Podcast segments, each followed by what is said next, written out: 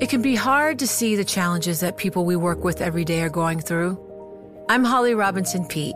Join us on The Visibility Gap, a new podcast presented by Cigna Healthcare. Download it wherever you get your podcasts. You know success when you see it, or you think you do the people in the spotlight. But what about those small business masterminds who succeed at making their money work harder? They do that by having a business bank account with QuickBooks Money which now earns 5% annual percentage yield. Making your money work as hard as you do? That's how you business differently. Learn more about QuickBooks Money at quickbooks.com slash 5APY. Banking services provided by Green Dot Bank, member FDIC. Only funds and envelopes earn APY. APY can change at any time.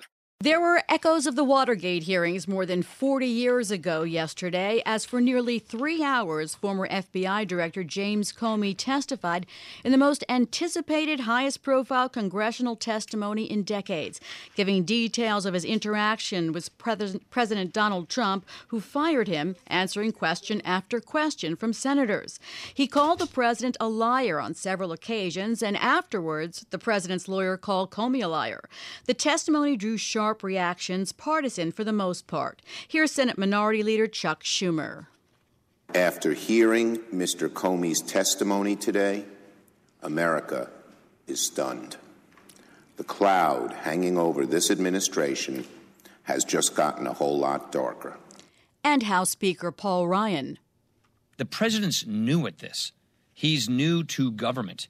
And so he probably wasn't steeped in the long running protocols Trump did not tweet until this morning when he declared victory, despite so many, quote, despite so many false statements and lies, total and complete vindication. One thing everyone does agree on is that this is far from over. Here to discuss Comey's testimony and the legal fallout are former federal prosecutor Jeffrey Cramer, managing director of the Berkeley Research Group, and Stephen Ryan, a partner at McDermott, Will and Emery, and former general counsel to the U.S. Senate Committee on Governmental Affairs. So much has been said about Comey's testimony, so let me ask you both to give your reaction to his testimony and its import. Jeff, let's start with you.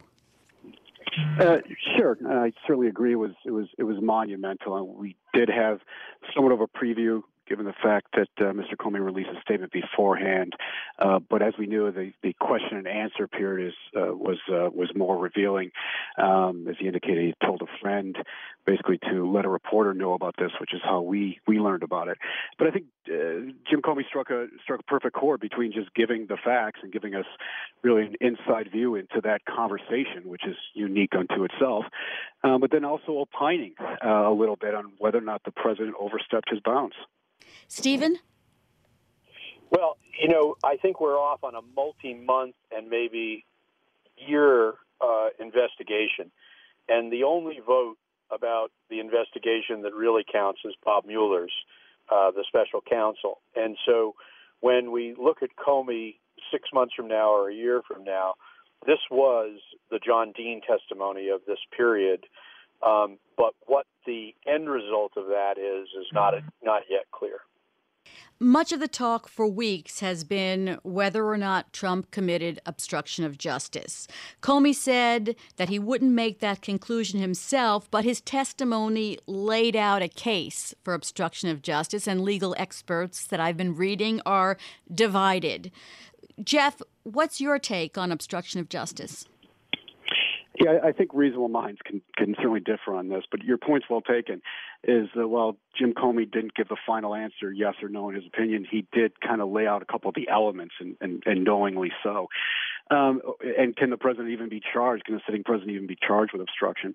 You know, just quickly, you look at, and, and any federal prosecutor has been doing this for a while, has done some obstruction cases. You look at someone's words and actions, and the president has given us his words, some through Jim Comey, but also his tweet as to why he fired him.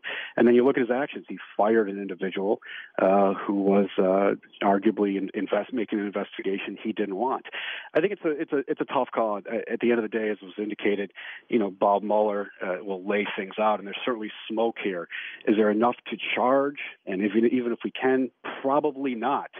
Uh, but it's unfortunate we're even this close to the line. Steve, there's the obstruction of justice, there's also a possible case for abuse of power. What's your take on it? Well, look, I think the president's choice to have these conversations with Comey was ill-advised, and I think uh, no one could argue that, in in retrospect, uh, once you have conversations of that type and fire the person, you become vulnerable to these charges. You could have fired him for what you uh, thought of him beforehand, but once the conversations occur, you become a hostage of him, and, and that's what we're seeing play out at this point. I think based on what we heard yesterday, the work that the special counsel will have to do will be to look at what other conversations did the president have and with whom. Uh, what do other people in this investigation know uh, that that relates to the president? So, for example, does Michael General Michael Flynn know something, or was there a conversation between the president and Flynn that eventually the special counsel will know about? And so, what what we have is a kaleidoscope where at the center you have the Comey testimony about the president, what we don't have is the president's actual version of that, which uh, one would conceive is quite different. I've been talking with former federal prosecutor Jeffrey Cramer, now managing director of the Berkeley Research Group, and Stephen Ryan, a partner at McDermott, Will and Emery, and former general counsel to the U.S. Senate Committee on Governmental Affairs, about fired FBI Director James Comey's testimony. Now, there was some word today that from Trump's private attorney that he plans to file a leak complaint against Comey, according to a person close to the president's legal team. He said that um, he would file that with the general with the uh, Justice Department Inspector General and the Senate Judiciary Committee. Stephen, tell me a little bit about whether it's a crime to leak something private the way Comey did. Well, it would be a crime if it was grand jury information. It would be a crime if it was classified information and he didn't have the authority to declassify it. The documents that or the information that he's released don't appear to be in those categories, but it certainly, I think, is uh, an appropriate tactic for the president's lawyer to raise uh, the appropriateness of that action. When the Justice Department looks at it, it's it's not going to violate, I believe, the Justice Department's uh, laws, but it certainly is inconsistent with procedures for those of us who served at the Justice Department, as I did and my colleague on the call. Jeff, at this point, Comey is a private citizen. So he's still subject to Justice Department rules. And, and, what kind of, you know, what does the Inspector General do? Issue a report? I mean, are there any possibility of charges? Uh, well, a couple of things. I mean, if he still worked for the Department of Justice and violated rules or regulations, and they could take certain uh, employment actions. Obviously, he doesn't work there anymore, so uh, that's gone. And the Inspector General could examine this and see if a, a, referral is appropriate. I don't think it is uh, for uh, DOJ to investigate criminally. I, I, can't imagine that lies. So at the end of it, the inspector general will obviously take this seriously. Uh, will examine it, issue a report, uh, but I think it just uh, it ends right there.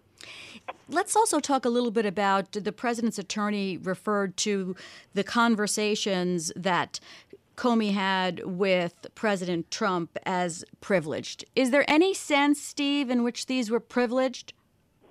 Well, uh, the attorney client privilege didn't exist because the president wasn't using Comey as the government lawyer to advise him. So there's no attorney client privilege. The other privilege that a president has is the executive privilege, but that wasn't invoked in this case. Had it been invoked, it might be a different situation because the direction would have been that Comey shouldn't testify.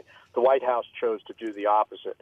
So there's the sense of privilege is that when you're in the Oval Office or in the in the dining room of the White House with the president, the conversation should remain confidential. And I think we all feel that way who have ever dealt with a president. But in this case, uh, you know, these these men are going at each other hammer and tongs, and this is what you get when you do that. Jeff, a question that I've been asked repeatedly is because Comey even said in his testimony that the president had the authority to ask the FBI to drop the criminal investigation. So why not just tell him to drop the criminal investigation if he had the authority instead of going in a roundabout way? Yeah, it is. A, it is a, a fine line here. I mean, he's head of the executive branch, uh, which is DOJ, and ultimately, obviously, J- Jim Comey. Uh, but he does use euphemisms in the sense that he hopes it gets dismissed or hopes it doesn't it doesn't get pursued. Uh, so the president could have been a little more overt, uh, but politically, that would have been an obvious problem. Um, so he uses words like "I hope uh, this doesn't get pursued." And normally, when someone hopes something, as as uh, some of the questioning was yesterday, I think by the uh, senator from uh, from Idaho, the word hope doesn't really get you to obstruction of justice or any criminal act. However, this is the president of the United States. Uh, telling someone who works for him that he hopes something happened. That has implications. So while the president could have simply told him, "Don't pursue this," that has political uh, ramifications. Uh, so he was a little little cute with his words. Steve, there has been talk that President Trump has tapes of these conversations. There's been no word from the White House confirming or denying that. What's the next step we expect on this? Do I mean, do we expect to see that uh, you know there's a subpoena coming from Mueller? Well, I, I think the the traditional way a special counsel would deal with the president would be to uh, ask uh, for a definitive answer from the White House about whether they exist or not. In the Watergate, which clearly uh, the tapes were the central issue ultimately that led to President Nixon's resignation, there was a subpoena both from the then independent counsel, which is the equivalent for all purposes with the special counsel, and there was a Senate subpoena from the Senate Watergate Committee. And so uh, subpoenas can be issued to the White House and courts hate that issue because it puts the court between the other two branches of government. It's a very uncomfortable place. Um, so this is an issue that has to play out over time. And the answer is either there are tapes or there are not. And if there are tapes, um, Mueller's going to eventually listen to them. In about 30 seconds, Jeff, how long could Mueller's investigation take? Ballpark. Uh, well, there, you know, there's there's no time frame on it. It's not going to take a month, but by the same token, I don't think uh, we're still going to be uh, wondering about it in a year. Uh, so somewhere in there. If I were a betting man, I would say, you know, right after uh, the new year, let's call it, you know, February, March, maybe into April.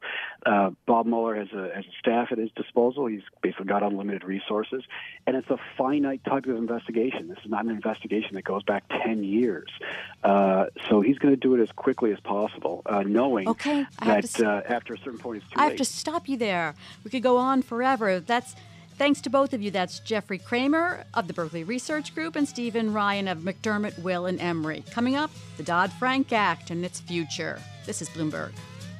The countdown has begun. This May, a thousand global leaders will gather in Doha for the Qatar Economic Forum powered by Bloomberg, held in conjunction with our official partners, the Qatar Ministry of Commerce and Industry and Media City Qatar, and premier sponsor QNB. Join heads of state, influential ministers, and leading CEOs to make new connections and gain unique insights. Learn more at QatarEconomicForum.com.